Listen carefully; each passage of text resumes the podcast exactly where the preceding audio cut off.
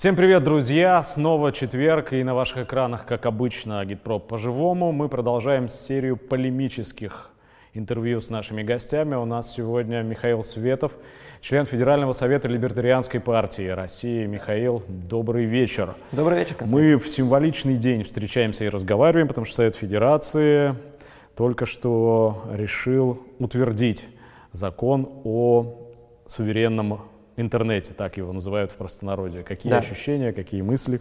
А, ну, естественно, никаких хороших мыслей на этот счет нет. А, Гражданское общество проиграло, вернее, это говорить э, неправильная формулировка, скорее номенклатура в очередной раз победила, сумела продавить свою волю и сама же от этого рано или поздно проиграет, потому что она каждый раз нам доказывает, что она недоговороспособна. И вот одна из претензий, которая мне лилась а, в интернете очень много. Зачем вы согласовываете митинги? Неужели вы думаете, что власть вам согласует митинг, который ее свергнет? Я никогда таких иллюзий не питал, но моя задача была доказать людям, что власть недоговороспособна. Чтобы доказывать это все большему и большему количеству людей, их нужно выводить на эти согласованные митинги, им нужно давать слово, чтобы они сами убеждались, что по-хорошему эту власть не понимает. Поэтому для меня результат не очень удивительный, но, разумеется, я был бы очень рад ошибиться и как бы всегда с надеждой смотрю, что вот может быть они что-то поняли. Ну, очевидно, ничего не поняли. А вот ты долго учился за границей, по-моему, где-то поближе к Туманному Альбиону. Да. И там буквально только что приняли закон о э, цензурировании, по факту, будем называть вещи своими именами, социальных сетей. Да. О борьбе с фейками. Та же, прости господи, фигня происходит в Соединенных Штатах благословенных, где Марк Цукерберг, светило социальных сетей, призывает власти к более пристальному надзору за интернетом. Я уж не говорю о том, какие внутри каждой из крупных компаний действуют структурные под- подразделения. Здесь, э, это два- да. Я, я еще не задал вопросы. Я всего лишь привожу, при- привожу примеры а, акта о борьбе с фейками в еврозоне, в Евросоюзе, который э, тоже принят, который обязывает крупнейшие холдинги, крупнейшие компании самим ам, фильтровать контент и э, предполагает штрафы для этих компаний, если они недостаточно бдительны. Там какая номенклатура занимается А- этим произволом? А, Во-первых, точно такая же. И если вы читаете там либертарианцев, либертарианцы это в этом смысле чем-то похоже на ваше движение, на коммунизм. А, Это международное движение. У нас, в общем, мы идентифицируем проблему совершенно одинаково, что в России, что в Европе, что в Соединенных Штатах. А что сложилось, э, я сейчас специально использую левую риторику, да, сложился правящий класс, класс, который оторвался от э, гражданского общества, перестал отвечать э, запросам и требованиям этого гражданского общества и работает на собственные интересы. То есть это не Поэтому у нас процесс- плохо, это плохо везде. да, это и плохо, это у нас признаешь. хуже, у нас хуже. Мы просто, к сожалению, э, прогре- путь прошли больше, чем прошли они, но тенденция абсолютно одна и та же. Но при этом то, как ты идентифицируешь, идентифицируешь проблему, не совсем корректно. Потому что когда то, что происходит в Европе, это действительно абсолютная калька того, что происходит у нас. То, что происходит в Соединенных Штатах, немножко отличается, потому что когда а, корпорация занимается а, цензурой в рамках вот той структуры, которая у них существует, это, в общем-то, их право. Корпорации таким образом проигрывают конкурентную борьбу на рынке, это либертарианское объяснение происходящего, а, проигрывают таким образом конкурентную борьбу на рынке, и та аудитория, которая у них есть, перетекает куда-то еще. А И когда пять корпораций приходят в Конгресс, становятся на колени и говорят, секите нас. Они, Это как а- называется? они перестают в этот момент быть э, предпринимателями и становятся олигархами. Это форма олигархии, это то, как капитал э, сливается с властью. И опять же, здесь мы когда употребляем согласен. термин номенклатура, то мы подразумеваем, себе не, подразумеваем под этим не каких-то абстрактных бюрократов, мы подразумеваем под этим людей, об- обс- людей, прис- приспешников, Нет. ли- обслугу капитала. Нет, э, тут непонятно совершенно, кто кого обслуживает. То есть э, это спор о курице и яйце. Они играют абсолютно равную роль. А Это люди, которые используют политические инструменты для того, чтобы обеспечивать собственное благосостояние, собственное а, положение власти. Вот кто, такие, кто такая номенклатура. Некоторые проходят, э, в некоторые занимают это положение благодаря а, выходя из, э, из, из капитала, некоторые, наоборот, обретают капитал, приходя к власти через политику. Но это абсолютно одна так- такой монолитная группа достаточно. Слияние Да. капитала и власти. Да, но здесь, но первичен здесь не капитал. Совсем не обязательно Ага, капитал. Почему? Почему не А, потому что огромное количество примеров, когда люди приходят к власти и обогащаются с помощью этой власти. Собственно, вот далеко ходить не надо. Все, все репортажи, которые снимает Алексей Навальный, они чему посвящены? Они посвящены тому, как человек занял какой-то пост и необъяснимым образом разбогател. Мне в кажется, США происходит то же самое. Алексей Хиллари Навальный Клинтон не может объяснить тень на плетень, маскирует таким образом истинных выгодоприобретателей коррупции. Потому что каждый приходящий на какую-то должность чиновник все-таки за спиной своей имеет огромные-огромные интересы, о которых не упоминается. Интересы э, тех компаний, которые получают контракты, интересы тех компаний, которые приносят взятки в корзинках там, или еще в чем-нибудь. Поэтому, но мы поговорим об этом подробнее, все-таки о том, яйцо или курица. Мне кажется, здесь все-таки принципиальные моменты, принципиальные расхождения. Но раз складывается такая отвратительная ситуация, тут олигархи и номенклатура слились. Кстати, когда-то употреблялся такой термин, подзабытый сегодня, империализм, для того, чтобы обозначить это состояние а, общества.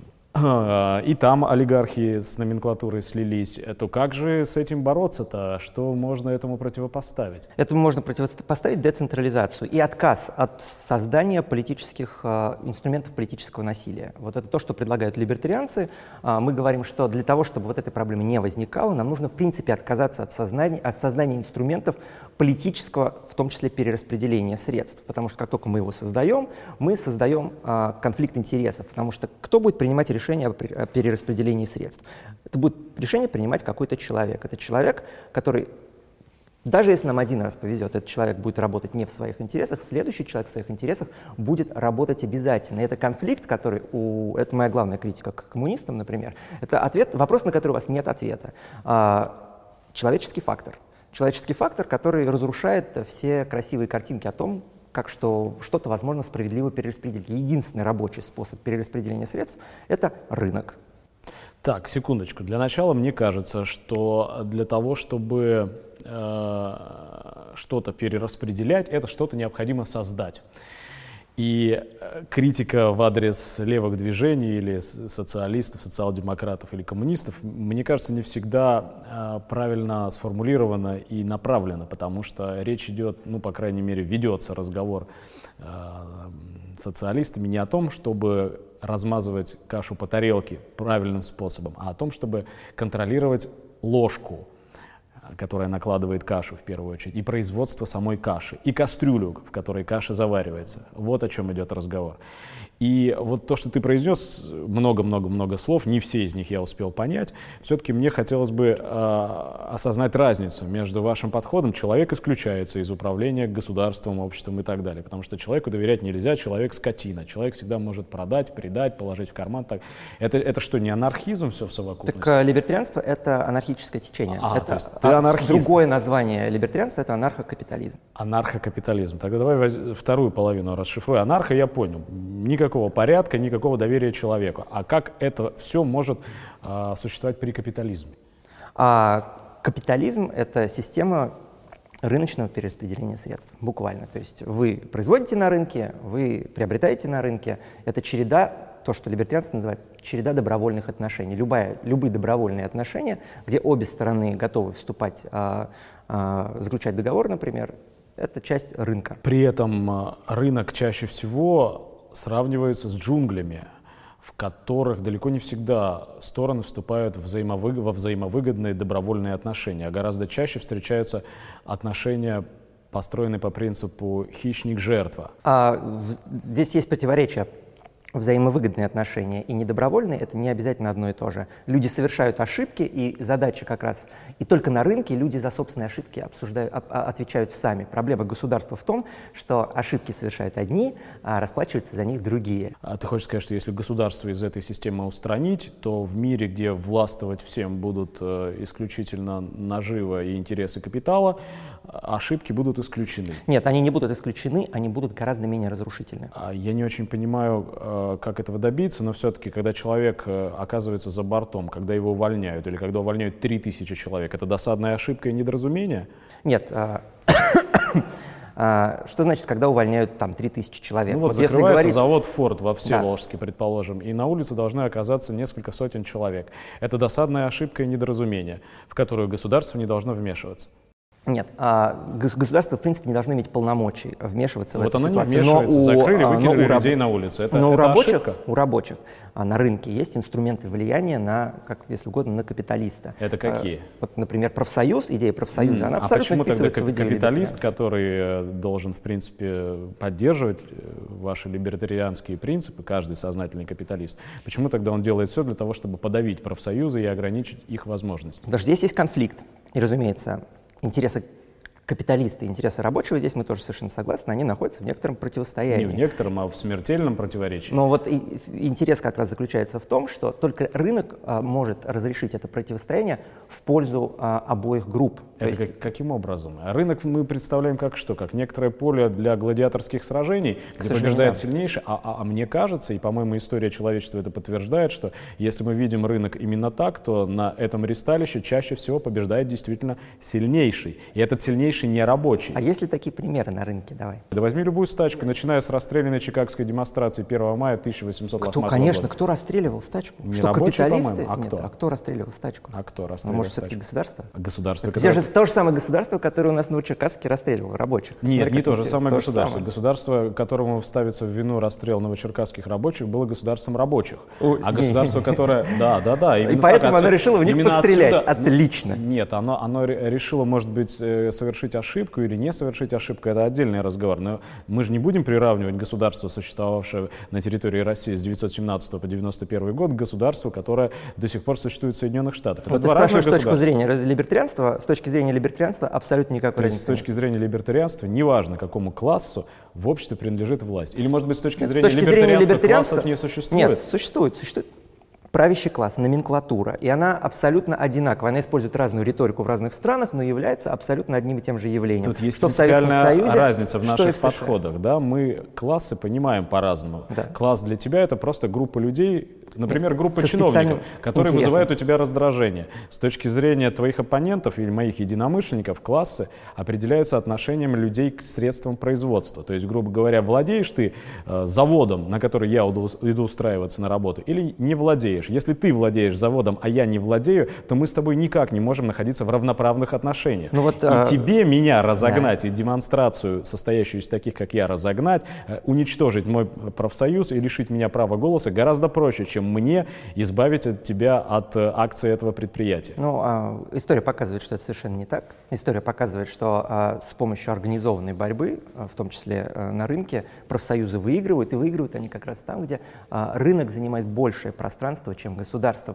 Профсоюзы больше всего выиграли в Австралии, они больше всего выиграли в Великобритании, они больше всего выиграли в США. В Советском Союзе они почему-то выиграли меньше, потому что в Советском Союзе, к сожалению, пространство государства было гораздо больше. Именно поэтому, когда в Новочеркасске расстреливали рабочих, в Великобритании уже никого не расстреливали. Я не очень понимаю, в чем профсоюзы в Австралии, в Великобритании, в Соединенных Штатах или в других странах просвещенного Запада выиграли.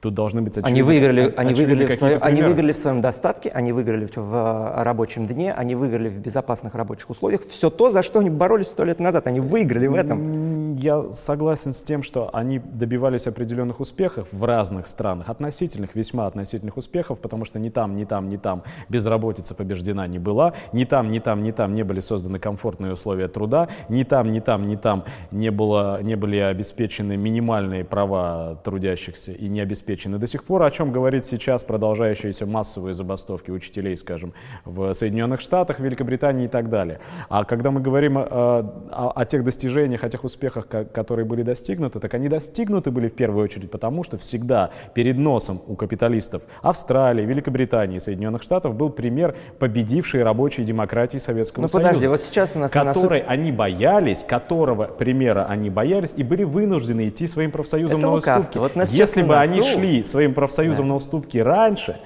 то никаких гражданских волнений не происходило бы в этих странах. Это лукавство. Почему? Вот давай, у нас сейчас на носу 1 мая, мы знаем историю 1 мая, мы знаем, что произошло на хай-маркете э, в Чикаго, да, и те, э, и те достижения, которые удалось добиться рабочему, рабочему движению в, в США тогда, они существовали еще до, со, до а, появления а, Советского прости, Союза. пожалуйста, какие достижения после спустя, расстрела Спустя несколько лет, то, что, тот, что самый, тот самый 8-часовой рабочий день. Через сколько лет он Через был сколько лет он был? введен в Соединенные Соединенных Штатах. Ну. Ну, расскажи мне, я, может, не знаю, расскажи. Я, может быть, что-то запамятовал или, или не знаю, но это точно не произошло в течение 10 лет после расстрела Чикагской демонстрации и, и начала празднования.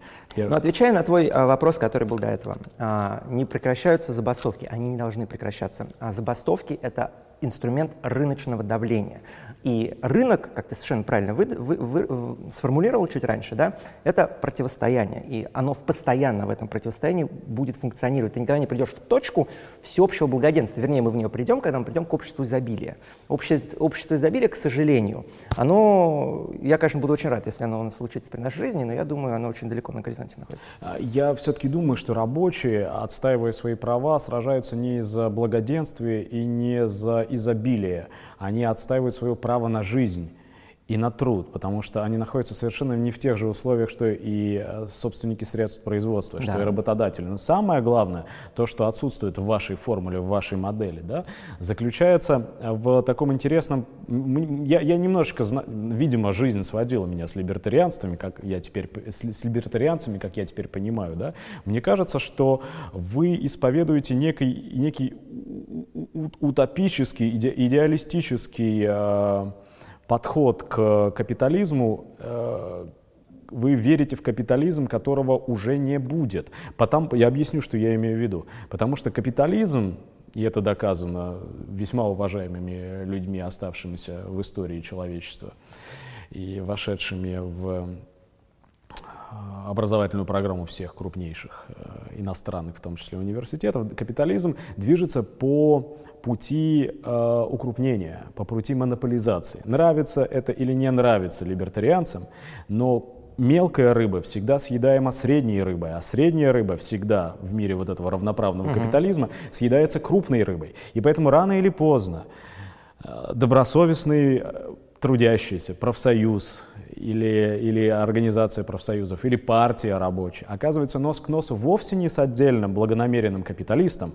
а с монополией или с трестом, или с картелем, или с транснациональной корпорацией, возможности которой по подавлению трудящегося колоссально превосходят те возможности, которые у трудящегося есть для отстаивания а своих я прав. не спорю абсолютно. Это а проблема, где, не, а где проблема заключается в другом. где что-то благоденствие? А, я, еще раз. Либертарианство обещает наиболее справедливое перераспределение средств из возможных. Проблема э, итатистских идеологий. Итатизм — это идеологии, которые вера полагаются... В государство. Вера в государство. да, объясняю просто для зрителей.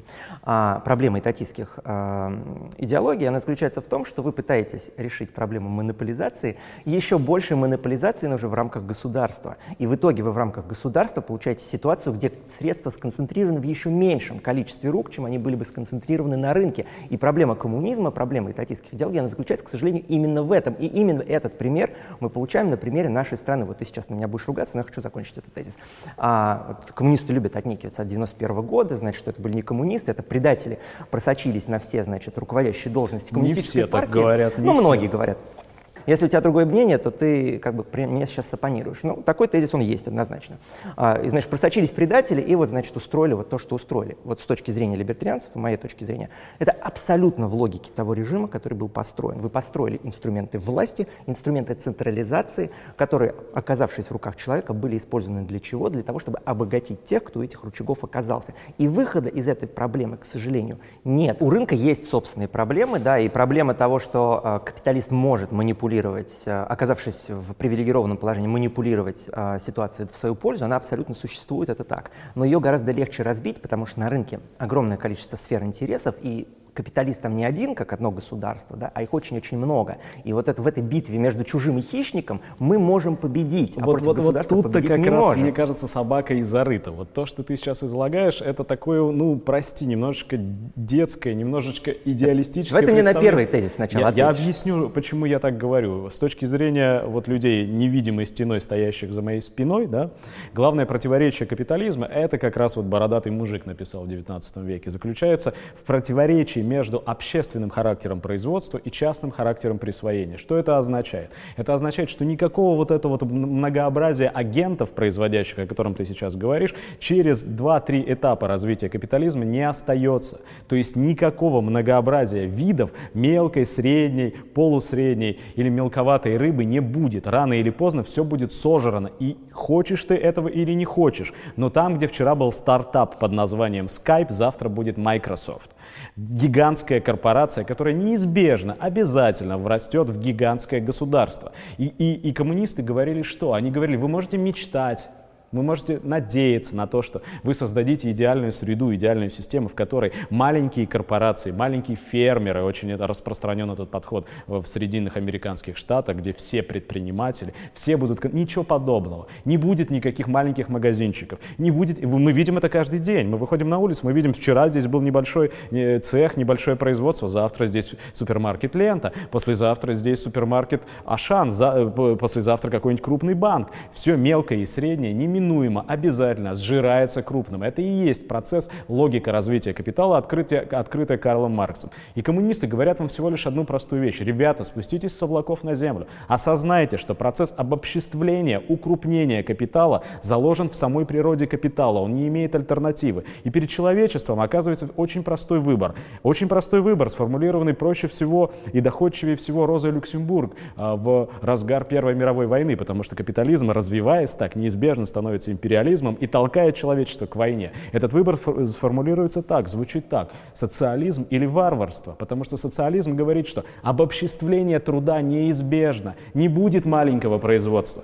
Вот, не а... будет ремесленного производства, не будет небольшого незначительного Илона Маска. Всегда будет гигантская колоссальная корпорация. И либо эта корпорация будет работать в интересах частного собственника или группки банкиров и олигархов, либо эта корпорация людей, транснациональная, международная корпорация людей, будет интерес, работать в интересах трудящихся. Вот, вот в чем Давайте обратим внимание, что Константин не ответил на самый главный вопрос, как же он собирается решить проблему централизации капитала с помощью еще большей ее централизации в рамках государства в руках класса номенклатуры. Это не то, совсем, чего мы... Это то, чего... Нет, ну да, я теперь отвечу. Да. Я тебе долго дал говорить, теперь дай мне реплику свою искать. Концентрация этого капитала с помощью государства в руках еще меньшей группы людей. Это то, от чего в России мы пострадали. И когда ты мне рассказываешь о том, что вот мелких ремесленников нет, при рынке они все исчезают, значит, большой Microsoft купит маленький Skype, я смотрю на Россию, где все максимально централизовано, потому что у нас такое наследие советское до сих пор, потому что у нас нету фермеров, потому что у нас были колхозы до сих пор, да, тех фермеров, которые прекрасно существуют в Соединенных Штатах, тех фермеров, которые прекрасно существуют в тех а, странах а, Европы, где а, рыночная экономика более-менее еще функционирует, а, мы видим, что ремесленники в России вот только-только начинают появляться в том очень ограниченном количестве пространстве а, им доступном. Да, а в Европе, на Западе они все еще существуют, в Соединенных Штатах. А, поэтому твой тезис и тезис бородатого мужика, значит, из 19 века, я понимаю, почему он писал то, что писал тогда, потому что мир был другой, сложно было предсказать, вообще предсказание дело неблагодарное. А, история рассудила иначе. История показала, что каждый раз, когда ты пытался решить эту проблему с помощью государства, и сейчас будет речь, видимо, про неправильный коммунизм, а, не получалось этого сделать. Это не случайно, потому что вот эту проблему централизации в руках правящего класса вы не решаете. А проблема централизации власти в руках правящего класса существует. Я был бы идиотом, если бы я ее отрицал. Но, к сожалению, я вынужден опрокинуть и некоторые из твоих только что прозвучавших утверждений. Во-первых, когда мы говорим о э, укрупнении и централизации в руках правящего класса или в руках государства, давай все-таки не будем забывать, что коммунисты и социалисты ставят перед собой, пусть долгоиграющую, отнесенную на поколение вперед, задачу уничтожения государства. Правильно, государство, которое должно быть как они к этому... Отмереть. Отмер... И, это очень долгий разговор, который сейчас э, не, не уместится в рамки нашего короткого интервью. Но э, вторая вещь, в которой ты заблуждаешься, заключается в том, что на Западе существуют ремесленники и фермеры. Я вот человек, который шел к своим убеждениям и к этим самым книжкам из 19 века не сверху, не через книжный шкаф, а с земли, с практики, где внедрялись фермеры, у нас были уничтожены все колхозы, все коллективные, обобществленные хозяйства в нашей стране были уничтожены, земля была роздана. И везде, где эта земля была роздана в крестьянские паи, завтра появились олигархи. Посмотри сегодня, вся Кубань, гигантские холдинги, которые скупили все. Конечно. Это не номенклатура. Это, номенклатура. это не номенклатура. Это, это не номенклатура. Я тебе могу фамилии назвать. Это не номенклатура. Самый большой это землевладелец у нас кто в России? Э, самый большой, один из самых больших. Нет, самый большой. Я, я просто знаю, кто самый большой. Это, Ткач, это Ткачев. Э, ну, да. Самый большой землевладелец хотел, в России. Да, Номенклатура? Нет, человек, который избрался губернатором только в 2000-х годах только в 2000-х годах. Да, да. Это... А до того он был предпринимателем. Он был предпринимателем. Так, я сейчас не готов Я- я- а- гуглить. а, он так, он, Подо- земли, он под- самым подожди, большим подожди. земледельцем, землевладельцем в России стал после того, как стал Нет, нет, вот да, в том вот с этим я готов э, поспорить. Можешь спорить, потому что я освещал избирательную кампанию э, сначала э, губернатора Кондратенко в Краснодарском крае, с которым я общался, а при нем был начинающий предприниматель, подающий надежды, э, колхозник, тогда еще крупные хозяйства, хоть и приватизированные, назывались колхозами, э, Александр, не помню, Николаевич, по-моему, Ткачев. Так что шел он во власть из бизнеса, и это совершенно стандартный быть, ход. может Но быть. я хочу сказать другое, когда ты говоришь, что на Западе иначе, на Западе не иначе. На Западе точно так же. На Западе Так. на селе крупнотоварное производство. Там нет никаких маленьких фермеров, которые формируют рынок продовольствия. Там есть крупнейшие э, холдинги, крупнейшие э, олигополии, которые, которым принадлежит вся птица, которым принадлежит все, вся говядина, которым принадлежит, э, принадлежит все, вся кукуруза, вся соя и так далее. Никакого мелкого фермерства, никакого... ма- Понимаешь, нам вот... Я просто, я, я Я отдам тебе слово, но Да дай я все-таки закончу. Это Давай. принципиальный момент. Нам с 91 года внушают мысль о том, что нас спасет малый бизнес, потому что Запад давным-давно, испокон веку, спасает малый бизнес. Малый бизнес не вносит определяющего вклада в ВВП. Если мы посмотрим распределение ВВП по секторам Соединенных Штатов, витрины мирового капитализма, мы увидим, что никакого малого бизнеса нет и рядом. ВВП любой страны создают крупнейшие корпорации, формирующие подавляющие, я не говорю о финансовой доле, скажем, в Соединенных Штатах она предельно высока сегодня, финансовые ин- инструменты. Да, это не имеет никакого отношения к рынку. А, Например, а, в Bailout А, 2008 так к чему же года ты это призываешь, если Я во всем призываю- остальном Нет, мире никаких индивидуальных производителей нет Они, уже давно? они разумеется, есть. а Их недостаточно. Их недостаточно потому, что роль государства за, за 20 век разрослась до невероятных размеров, как в Соединенных Штатах, так и в Европе. Здесь мы спорить не будем. Векторы, мы с этого начали разговор, он абсолютно один. Что в России, что на Западе. Так зачем ты не отличается. приводишь в пример я, ситуацию, нет, я которая не пример. отличается я от нашей? привожу- я, я сформулировал свою речь очень конкретным образом.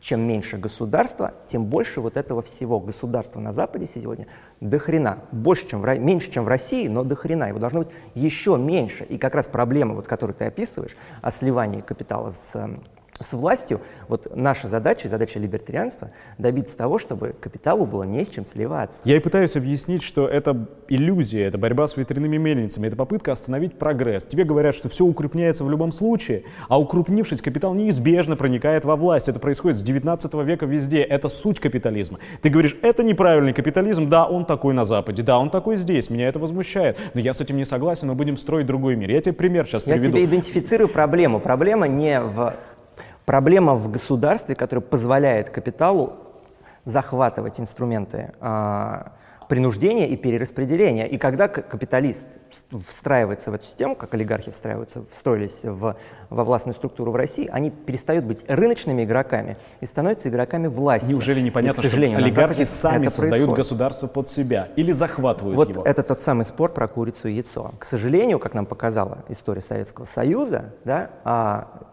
сожалению, начинается все с государства, начинается все с концентрации власти и решение, которое предлагают коммунисты, я, к сожалению, опять повторяюсь, да, оно не является решением, оно является усугублением проблемы. И результат этого усугубления мы видим на примере того, что произошло в- за последние сто лет в России, что у людей вообще ничего не оказалось. А У людей я все-таки не соглашусь. Ничего не оказалось не потому, что э, были реализованы предложения коммунистов, а потому что от предложений коммунистов было решено отказаться в пользу возвращения на магистральную дорогу развития воз- возвращения к прежней, прежней экономической модели. Я хотел бы Но Ну, ты же еще- не будешь спорить, что советский человек никогда не жил так же хорошо, а, как а, люди там, в Европе и Соединенных Штатах. А для советского человека и для человека вообще э, после 1914 года, когда 90 миллионов человек сгорело в пламени мировой войны, первостепенным интересом было не жить хорошо. И, кстати говоря, я, я хотел бы подчеркнуть, что и сейчас Проблема формируется несколько не так. Нет задачи построить в масштабах 7-миллиардного человечества общество всеобщего благоденствия. Есть задача предотвратить следующую мировую войну, которая неизбежна при сегодняшней логике развития капиталистических отношений. И когда человеку приходится выбирать между варварством и не варварством, я считаю, что не варварство — это предпочтительный путь. Но все-таки я хотел бы еще... сейчас ты один- глобализм такой Одну важную... А что, что такого в слове глоба- глобализм? Оно близко... Бывает буржуазный глобализм. Он одинаковый. Нет, он не, не А, одинаковый. Но, но, но э, важно что, да, когда мы говорим о том, что предлагают коммунисты, социалисты, да, то нужно понимать, что они не предлагают затормозить отменить человеческую историю. Они призна... Во-первых, они отдают должное капитализму. Они говорят, что это закономерный этап в развитии человечества. Он прогрессивный, положительный и нужный, скажем, для 17, 18 или 19 века. Это абсолютная необходимость, это революционные положительные изменения. Но в какой-то момент, как все в живой природе, все, что рождается, рано или поздно стареет, загнивает и отмирает. Капитализм приходит к своему исчерпанию. И следующим закономерным этапом в развитии человечества будет другой этап, где владеть вот этими обобществленными уже без всяких коммунистов средствами производства будут все, а не избранные единицы. Это называется постулат. Очень, очень легко и хорошо рассказывать, вот, а что будет в далеком будущем, когда все будет хорошо. А вопрос в том, как вы собираетесь к этому приходить. До тех пор, пока вы собираетесь к этому приходить с помощью государства, вы будете вынуждены, я третий раз повторяю, а, вы будете сталкиваться с одной и той же проблемой. С проблемой человеческого фактора, личного интереса и концентрации власти в руках этого человека. И пока вы с ней будете сталкиваться, вы будете переживать свой 91 год бесконечно. Вот с тем, что ты говоришь, тем, что такая проблема существует, я соглашусь еще раз, но я хочу, чтобы и ты услышал и понял логику тех людей, которые строили советское государство. Нет, да, я... они, ага. они же говорили, что государство им необходимо не для того, чтобы передать в руки номенклатуры какие-то рычаги управления экономикой или страной. Они говорили, что во враждебном окружении, потому потому что враждебное капиталистическое окружение никогда не согласится с появлением молодой Советской Республики, да, и оно будет всегда стремиться уничтожить эту молодую Советскую Республику. Во враждебном окружении этой новой Советской Республики государство временно необходимо для защиты своих завоеваний. Когда этот процесс распространится на все остальные государства, когда в Германии, в Венгрии, в Соединенных Штатах Америки произойдут, произойдут те же самые прогрессивные для человечества изменения, государство отомрет само собой. Оно не будет необходимо. Если мы уж будем соревноваться в утопизме, то мне кажется, что этот утопизм гораздо ближе к реальности. Нет, к сожалению. Это как раз вот э, тезис, который продвигают либертарианцы, что интенции, у, коммунистов хорошие интенции. Я скажу, вот читаешь, да, конечно, все очень здорово, но интенции не важны важны методы, к которым ты к этому приходишь, и работают они или нет. И вот выбирая там между человеком, который желает мне добра, но совершает зло, и между человеком, который желает мне зла, но... Э, совершает зло. Но, но приносит какое-то зло меньше, я выберу этого человека. А почему зло, которое приносит капитализм, оно меньше, чем... Э... Потому что оно приводит к меньшей централизации. Вот просто вот, вот только поэтому. И э, ли, вот либертарианство, оно говорит, ставьте себе любые цели, до тех пор, пока ваши методы а, находятся в рамках того, что мы называем а, принципом неагрессии. Вот знаешь, что мне это напоминает? Принцип. Извини, пожалуйста. Вот мы сидим и разговариваем в день, когда в Таиланде, ты, наверное, как человек, погруженный да. в либертарианскую повестку, должен эту новость отследить. Тера... А. В Таиланде, да, полиция на границе территориальных тай... тайских вод взяла штурмом либертарианскую крепость, поселение одного из э, так называемых систедеров. Это да. люди, которые не верят ни в какие, ни в какие государства, да, и стараются селиться на э, полунеобитаемых. государство враг, я первый да, это государство, скажу. Государство враг, государство враг. Я и говорю, ну в принципе вся ваша идея мне напоминает вот попытки этих людей ставить какие-то свои хижины в нейтральных или международных водах и жить, отгородившись от всех. Абсолютно Нельзя. Не вот одна из максим эм, социалистического движения или философии коммунистической заключается в том, что нельзя жить в обществе и быть свободным от общества. А, а вы пытаетесь сделать именно это. Мы, мы хотим построить свое общество, чтобы защищать э, свой, вот создать групповой интерес, чтобы его вместе защищать, если угодно. Вот то, чем я занимаюсь, то, чем занимается либертарианская партия в России сегодня, конкретно. И вот я думаю, ошибка, которую ты совершаешь, когда ты там критикуешь вот, то, что я сказал про принцип неагрессии, мы не пацифисты. А, и принцип неагрессии абсолютно не говорит нам о том, что мы не можем пользоваться методами, которые используются против нас. Мы это называем санкция агрессора. Все инструменты, которые используются против либертарианца, либертарианец имеет право использовать вовне. Это очень важный принцип. Он не имеет права инициировать агрессию, но он имеет право обороняться от агрессии.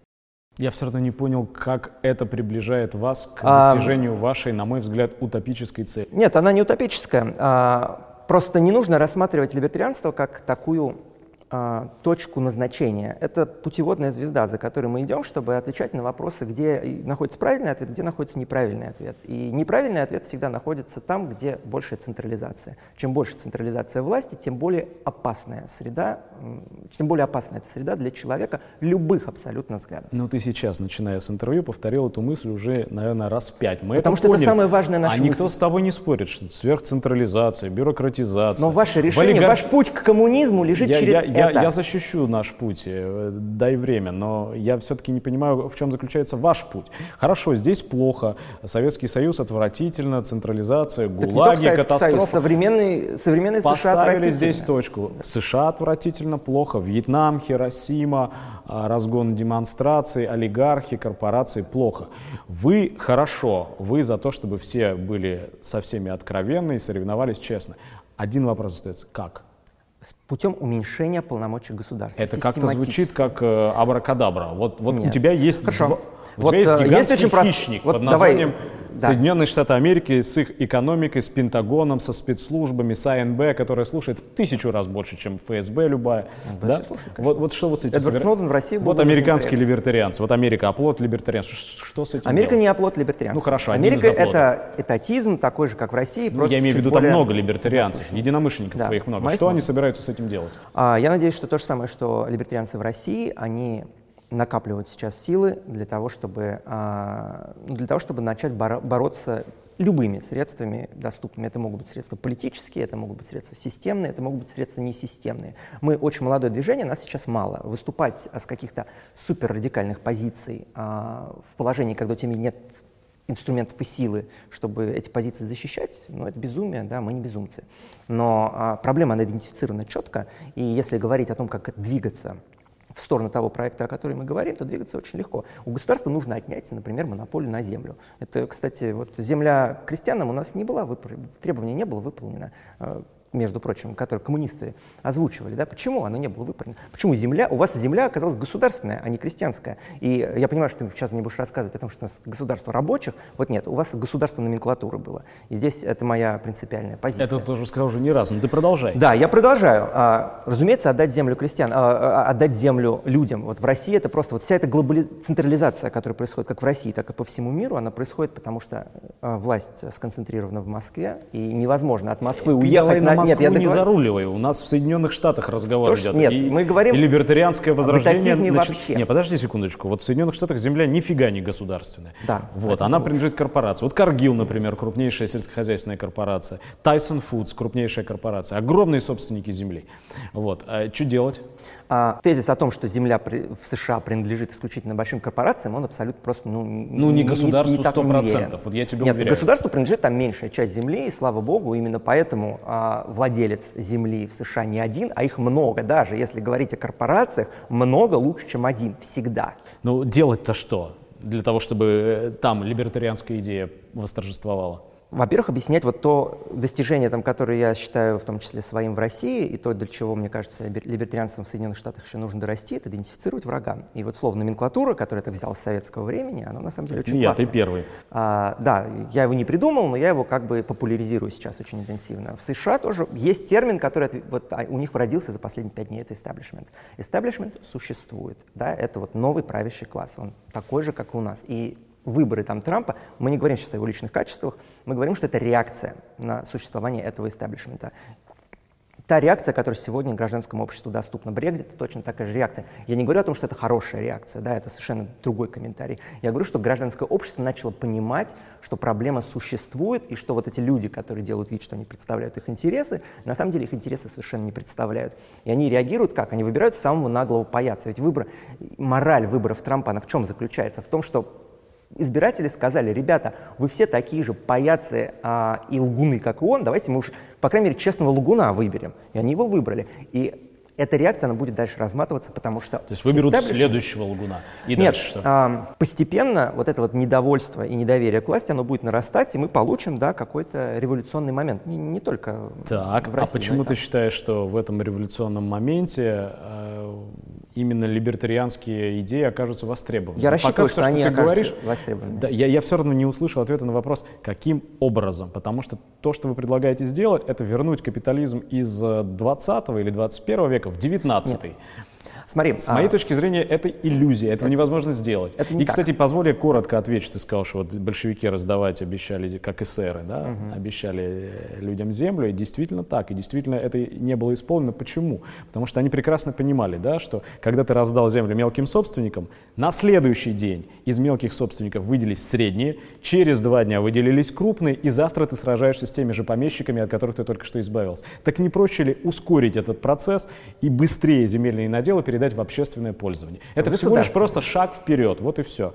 Потому что капитализм естественным образом сбивает мелких собственников, крупные группы, монополь и так далее. Мы это с тобой только что проговорили. Мы это постоянно проговариваем, но ответ на централизацию, которая происходит на рынке, сам по себе спорный тезис, а, ответом на это не является еще большая централизация с помощью государства. Это некоторое безумие, которое я вот не могу себе объяснить совершенно. Такой тезис. А что касается... Так, извини, тебе придется дальше. Да, да, да, ты просто, мне кажется, должен объяснить, каким образом вот эту картину иллюзорную, на мой взгляд, и Я понял. немыслимую картину, когда вновь там, где вчера были Э, Microsoft и Apple, вновь появятся гаражные кооперативы по сборке персональных компьютеров. Как ты это собираешься все осуществить? Ну, во-первых, мы это видим просто на примере э, IT-сектора сегодня. Да? Вот ты сейчас говоришь, ты сегодня... Прости ты сегодня... Меня, всемогущий Рузвельт не сумел раздробить корпорации вроде Standard Oil и так далее. Антитрестовское законодательство... Standard Oil развалился сам по себе Антитрест... в, силу, в силу технического прогресса, когда весь мир с керосина перешел на нефть, потому что у них инфраструктура устарела просто. Там как раз очень хорошая история со Standard Oil. Я не понимаю, почему все ее постоянно поднимают, потому что она невыгодна для... Ну, я, я хочу сказать, что всей, всей мощи американского государства э, не хватило для того, чтобы... Да, он сам развалился того, в силу чтобы, рыночных да, причин. Стандарт Oil существует до сих пор. Да, но он не, не, не является монополистом. Он не является монополистом. Он не является монополистом рынок энергоносителей в Соединенных Штатах и в мире предельно монополизирован. Я думаю, ты не будешь с этим спорить. Но все-таки каким образом? Каким образом? Каким образом? Вот у тебя есть крупнейшие корпорации, вот на, на их место должны прийти мелкие производители. Как? Конкуренция это называется. Конкуренция. Она откуда берется? Она берется в силу, вот когда какой-то э, предприниматель или капиталист да, начинает проводить политику, которая отторгает э, его клиентскую базу, например, э, это открывает окно возможностей для нового игрока, для того, чтобы эту нишу занять. И мы на в рынке IT это видим ну, просто вот в, абсолютно стремительном, а, а, со стремительной скоростью это происходит. Вот Когда очень приходит яркий Давид пример. и побеждает Голиафа. Вот нет, а, ты помнишь, ты как бы моего поколения, да, а какая социальная сеть была самой популярной в России 10 лет назад? Занимала 90% вот, э, э, нишу.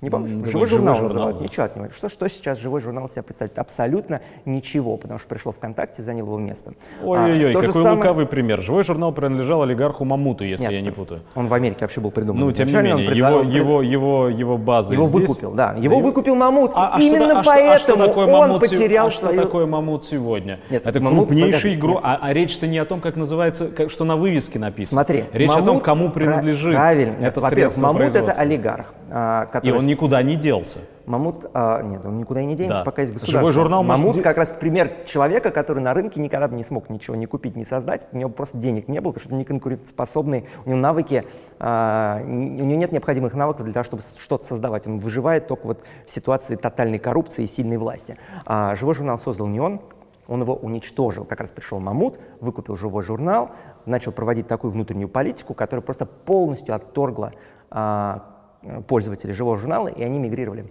Кто ВКонтакте, кто в Твиттер. А, то же самое происходит в Соединенных Штатах. Самая большая ты, социальная ты, сеть. Давай, ты сейчас пойдешь назад. к Соединенным Штатам, просто мне объясни. Вот они, они мигрировали ВКонтакте, крупнейший да. собственник Усманов. И с контактом сейчас происходит то же самое. Так Люди у везде все происходит кон... то же самое. Нет, вот как раз а, почему либертарианство — это антиглобалистская теория сегодня, а, и почему я выступаю за за раскалывание власти, что существование границ нам позволяет в какой-то момент уходить с социальных сетей там, условного мамута в иностранные социальные сети и таким образом голосовать э, как своим вниманием, так и своим рублем за конкуренцию. И борьба идет как раз за это. И, к сожалению, и я с тобой сейчас соглашусь, если ты скажешь, что на Западе, да, э, статья 13 происходит, что на Западе сейчас идет борьба против определенных видов речи, это то, что там hate speech называется и так далее, я с этим полностью соглашусь. Но опять здесь виновным оказывается государство, которое выставляет препоны на, то, на, на пути к созданию конкурентоспособных продуктов. И самый яркий пример — это когда Patreon начал банить а, сторонников а, Трампа в Соединенных Штатах. Patreon — это способ собирать деньги а, за свою работу в интернете. А, была попытка создать Patreon, а, это его альтернатива, где уважалась бы свобода слова. И кто его а, заблокировал? Его заблокировали с помощью решения в суде а, а, виза после решения суда. Вот, государство является проблемой, но маневрируя между российским ужасом, американским ужасом, немецким ужасом, там, я не знаю, китайским ужасом, мы сохраняем какую-то небольшую только свободы. Проблема в централизации, проблема в глобализме, в большом государстве, в том, что мир без границ — это мир, в котором некуда бежать. Это мир, где мы не можем лавировать и таким образом защищать свои интересы. Совершенно верно. Вот, например, история Джулиана Ассанжа, она сейчас это да, живейшим образом демонстрирует. Да. Кто это что? Разве его какой-то российский номенклатурщик прижал к ногтю или российский бюрократ? А вот то, что ты описываешь, да, это напоминает, если честно, вот если мы сравниваем мир с зоопарком или джунглями, да, то это перепрыгивание блох со шкуры одного хищника на шкуру другого другого. Но просто дело-то к чему идет? Это тоже, кстати, прописано в коммунистических книжках 19 века. Дело идет к тому, что эти хищники начнут, невзирая на все ваши блошиные укусы, на ваши яростные либертарианские протесты, эти хищники скоро начнут драть друг друга, вцепятся друг другу в глотки, потому что противоречия между ними достигли такого предельного уровня, что завтра они пустят в ход не то, что там какие-то кибератаки, они впустят в ход то оружие, которое они накапливают десятилетиями. Понимаешь?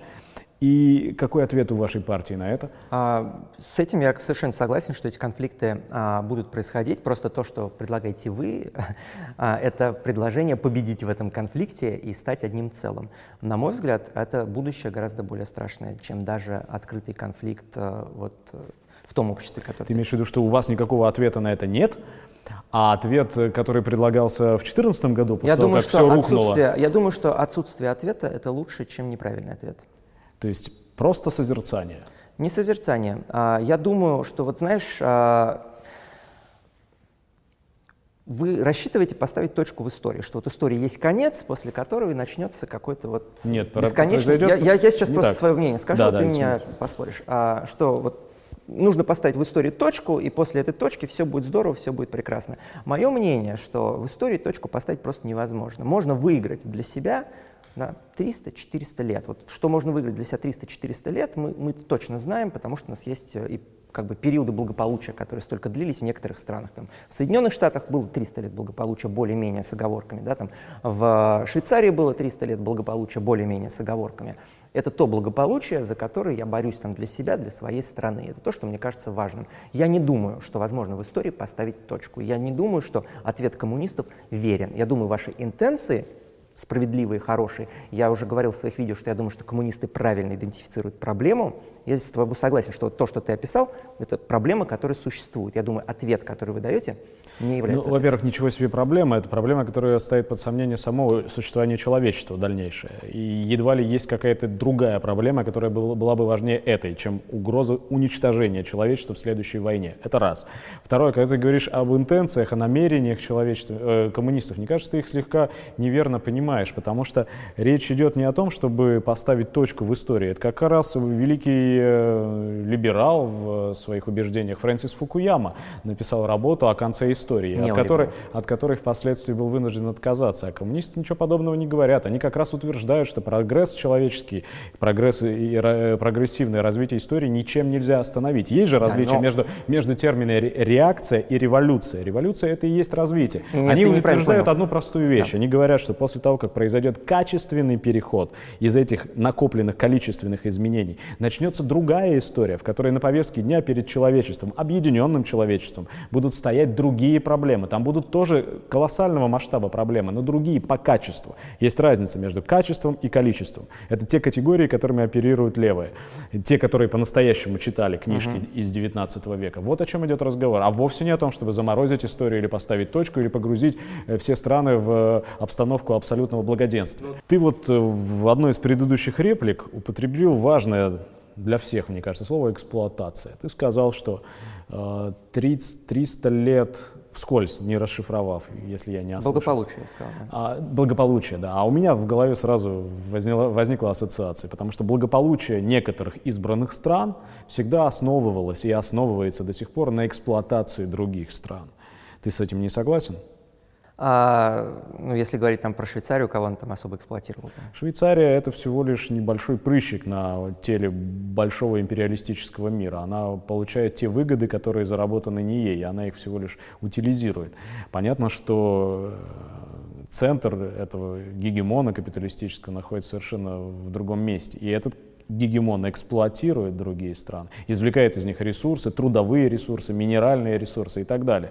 И в первую очередь для того, чтобы э, этот механизм эксплуатации работал, э, этому гегемону необходима могущественная армия и могущественный государственный аппарат. Не только для подавления любых э, несогласных внутри но если говорить там периметра, но в первую очередь для того, чтобы подавлять сопротивление этого самого ограбляемого, эксплуатируемого мира. И мы видим это сейчас. Я даже не говорю об Ираке, о Ливии, о чем угодно другом. Скажи мне, пожалуйста, если ты хочешь такого же благоденствия краткосрочного, не такого же тебе не нравится американский капитализм, американский ну, сегодняшний, нет, мне нравился другого, другого какого-то благополучия капиталистического для нашей страны, угу. мы кого должны бомбить? Нет, а, смотри, для либертарианцев принципиально, ты мыслишь в категориях стран, я мыслю в категориях индивидуумов индивида. И для меня принципиально, при какой, э, при какой, при какой системе э, индивид свободнее. И я мыслю не в абсолютных категориях, да, вот что есть свобода и не, не свобода. Я мыслю, свобода — это такая вот градация, к сожалению. Я бы хотел мыслить в абсолютных категориях, и меня за это часто а, обвиняют, но это не так. Да? И, в, и в каждой из этих ситуаций а, для меня принципиально хуже или, или лучше стало человеку. И вот в значительной степени примеров, не во всех, когда э, левые говорят об эксплуатации, мы видим ситуацию, где человеку, который э, живет там в Китае, в Таиланде или Вьетнаме, вдруг стало лучше от того, что вы называете эксплуатацией. Поэтому для меня принципиально опыт человека, а не опыт э, страны или там вот глобальной картины, о которой вы любите так разговаривать. То есть имеешь в виду, что если одному конкретному человеку... Нет, из... не одному конкретному. Хорошо, а... десяти конкретным человеком из э, э, даунтауна Шанхая стало лучше, и у них появились деньги на дорогие автомобили, это достаточный аргумент для того, чтобы оправдать капитализм, даже если одновременно в каких-нибудь беднейших провинциях или странах голодают сотни тысяч или миллионы. Ну, как мы хорошо знаем, капитализм из нищеты поднял э, как раз миллиарды абсолютно. И даже в беднейшей провинции Китая люди сегодня живут лучше, чем жили 50 лет назад. капитализм поднял из нищеты, дай бог, чтобы миллиард или два миллиарда. А вот если посмотреть любую статистику ну, Организации Китай. Объединенных Наций, то мы увидим, что огромное подавляющее большинство населения Земли не имеет доступа к электричеству, к воде, к, э, я уж не говорю о, средствах коммуника... о средствах коммуникации и так далее. И тебе это... нужно смотреть относительные цифры. А, какое количество людей а, электричество и доступ к воде получала. И посмотрев на эти цифры, ты вдруг обнаружишь совершенно волшебным образом, что количество людей, которым эти блага сегодня доступны, увеличивается каждый год, а, ну, абсолютно в Я вот не вижу, чтобы оно увеличилось. Я смотрю, например, на Ливию. Была страна, где у людей были блага, доступы и так далее и тому подобное. Где? Там была диктатура 40 лет, да, и в этом И лучше поэтому, чтобы... Нет, а, я категорически против Диктатура же рухнула не сама по себе, там Нет, ну если говорить про Ливию, я, мне это не нужно предъявлять, я никогда не защищал американскую военщину, я вообще за изоляционизм, я считаю, что либертарианство это в принципе изоляционистская достаточно идеология. Если бы я был там в Америке, я бы выступал категорически против, я выступаю категорически против э, и даже находясь в России. Каждый раз, когда в Америке кто-то выступает за изоляционизм, это все оборачивается очередной интервенцией. Я не знаю ни одного Нет. американского президента, который был бы изоляционистом, все который не поучаствовал бы в войне. Все, все президенты до 20 20 века, на что ты? Все президенты 20 века. Вудро Вильсон, пожалуйста, изоляционист, избирался как изоляционист. Как насчет Первой мировой войны? А, нет, я сказал до 20 века специально. После 20 века а, началось до 20 плохо. Века, да, до 20 века. века. Ну, да. хорошо. И... А все президенты американские. Вообще, Интервенция, э, интервен... трагедия а, Первой насчет, мировой как войны, Как она... насчет Кубы? Как насчет аннексии Кубы? Как насчет интервенции на Филиппинах? А, нет, ну какое отношение к если ты говоришь про события на Кубе, то они начали происходить тоже в 20 веке. Нет, Америка не, была... не, не, не Или только, ты, что, не, ты не, какие вовсе. события имеешь в виду? Я имею в виду американо-испанскую войну за кубинское наследство. Ну хорошо. А, так или иначе, а, я не собираюсь оправдывать американской а, экспансии. Я и тогда бы выступал за изоляционизм. Я считаю, что американский путь до начала 20 века он был скорее правильный, чем неправильный, со своими ошибками, да, но ошибки несопоставимы с тем, что совершала тогда Европа, например. А, и стремиться нужно к этому. Стремиться нужно к тому, чтобы... Вот э, давай я скажу тезис, который я говорю коммунистам, которые подходят ко мне после лекции. Я проездил в прошлом году 44 года, проехал с лекциями. И часто приходят коммунисты и вот спрашивают как раз э, этот вопрос. И я им всегда говорю, ребят, а вот если у нас все, все наши беды и апокалиптический сценарий, который ты описываешь, что все будут воевать со всеми, они происходят из-за нехватки ресурсов. И, кстати, Маркс это совершенно правильно описывал. Да? А пока мы не придем к обществу а, изобилия, эти конфликты никуда не денутся. И там, где изобилие достигнуть, мы смогли достигнуть, например, в сфере интеллектуальной собственности, мы сейчас очень быстро обнаруживаем, что там, в интернете ну, абсолютно э, каждому доступна та же информация, что и, и другому соседу. Да, там корпорации пытаются регулировать интеллектуальное право, либертарианцы, к слову, категорически против выступают интеллектуальной собственности. Э, это общество изобилия. Если мы придем к, к обществу изобилия в, в материальном мире, все вот наши с тобой споры, они станут нерелевантными. Ну, какой конец, же? вот тот самый, э, как, ну не конец истории, тебе не понравилось мое выражение, да, но вот а новая история начнется только после этого. Ну, не могу, прости, согласиться с тобой и даже в этой ничтожной частности, потому что, во-первых, некоторое время назад здесь сидел уважаемый человек в, э, в сфере IT-технологий и микропроцессорной нашей индустрии, академик Бителин, который рассказывал нам, что чуть ли не три четверти мирового производства в, в этой области контролируется одними и теми же а Мы не говорим про производство, мы говорим про ну, потребление. Ну, ну, ну, говорить, говорить, говорить, ну, естественно, если я произвожу 90% хлеба, который ты потребляешь, потребляешь, и я некоторым образом имею на тебя воздействие, согласись? А с информацией это вот. не так. А с информацией, это не так. И с информацией это так, потому что все, что у тебя в кармане, там и пищит, и мигает, да, все это производится да. кем-то. А, это дело не в этом.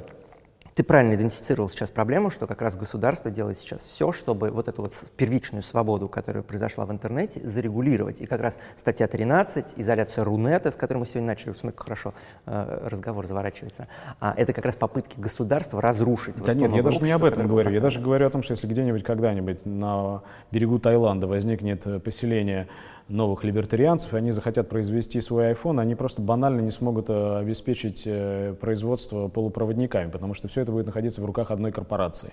Здесь государство вообще никакой роли не играет, потому что уже все до вас поделено и съедено, это первое.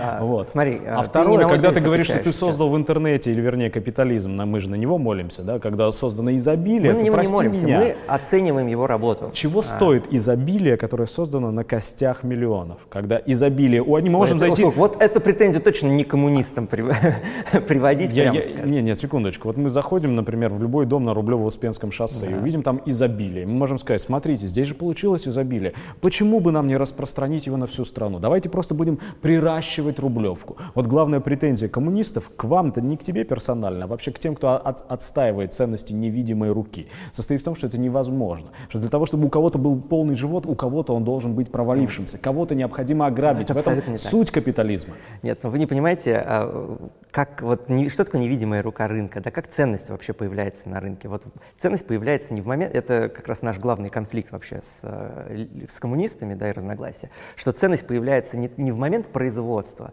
а в момент обмена либо потребления, потому что в момент производства, вот вы, трудовая теория стоимости, да, это буквально, что э, ценность чего-то оценивается усталостью человека, который ее произвел. Но это объективно не так. Можно очень устать и ничего полезного не произвести, а можно сидеть в комфортном кресле и создать что-то невероятно ценное.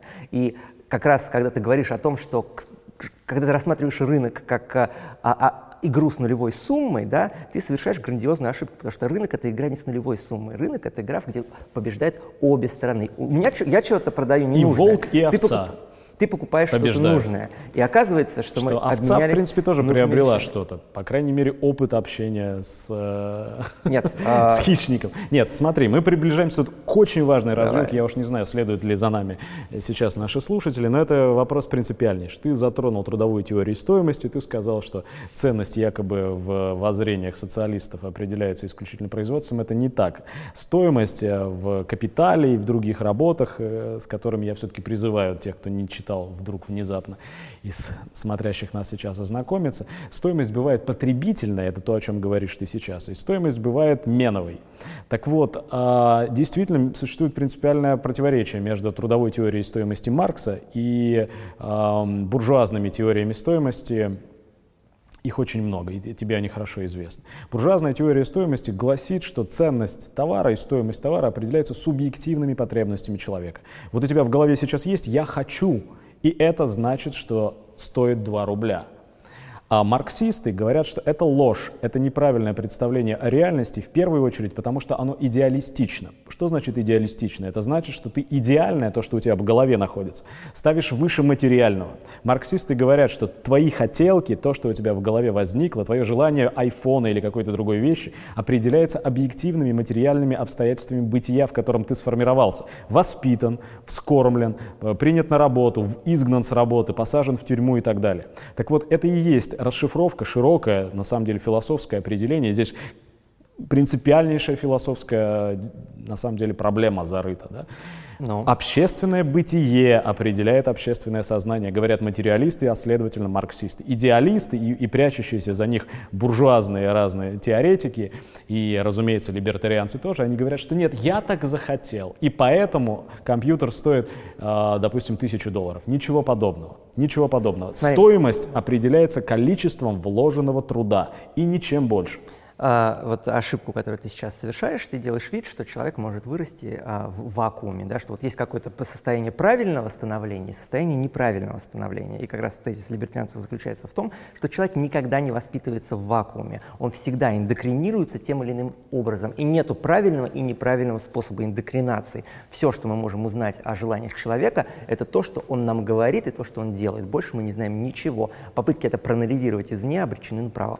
Ты повторил сейчас то, что я сказал отчасти, потому что я как раз и утверждаю, что человек не существует в вакууме, нельзя жить в обществе да, и нет, быть свободным от общества. И все, что есть в твоей голове, в том числе твой, либерт, э, твой, твой либерт, либертарианский взгляд на вещи, это не откуда-то свыше проникло. В... А я не возражаю. Да, это, это создано объективными, материальными условиями, в которых ты жил, воспитывался, рос и продолжаешь жить. Вот что я пытаюсь сказать. А эти материальные условия, в свою очередь, есть продукт, результат взаимодействия огромного количества производительных сил и производственных отношений. Иными Какое словами, отношение это... имеет к определению э, ценности товара?